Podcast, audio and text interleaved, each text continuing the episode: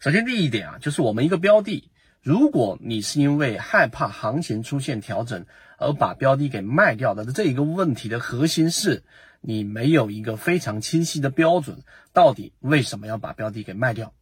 大家可以自己在评论区里面回复一下自己是不是这种情况。你卖一个标的，如果你是没有标准的。或者说你在去操作的时候，很多时候是因为某一种恐慌，而这种恐慌是没有办法被量化、没有办法被标准化的这一种感受，那就是你是这个系统一，你是用感性来指导你的操作。给大家写讲到了一个很重要的关键词，叫做强制启动你的系统二。怎么强制你启动你的系统二呢？它是逆人性的，它是反人性的，它是需要理性、需要这一种标准来支撑的。所以系统二必须要强制去启动。我们说第二点，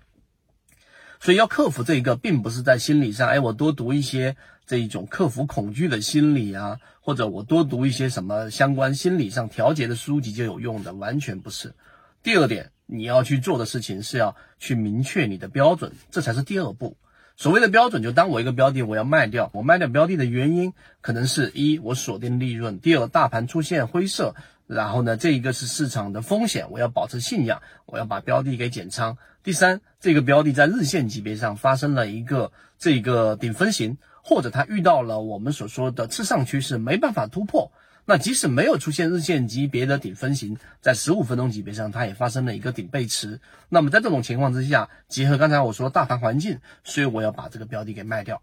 那如果你的每一次操作里面十次有八次是这种操作，你就会发现一个很重要的事实会发生。所以我们说第三点，你这种情况之下呢，你把卖掉的标的，你可以建一个鱼池，把它们放在那里，什么时候都去看。你看我在前面把这个标的给卖掉了，那这个卖掉的原因，刚才我们讲过了，结果它出现了百分之三十的调整，我原来的利润我还锁了百分之十，所以一进一出我规避了百分之四十的这个亏损。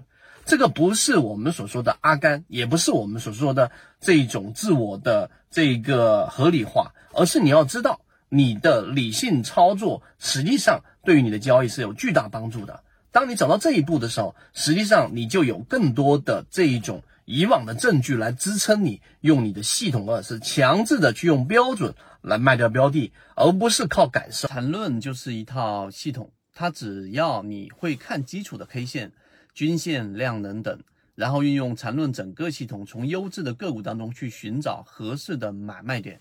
圈子有完整的系统专栏、视频、图文讲解，关注老莫财经公众平台，进一步系统学习。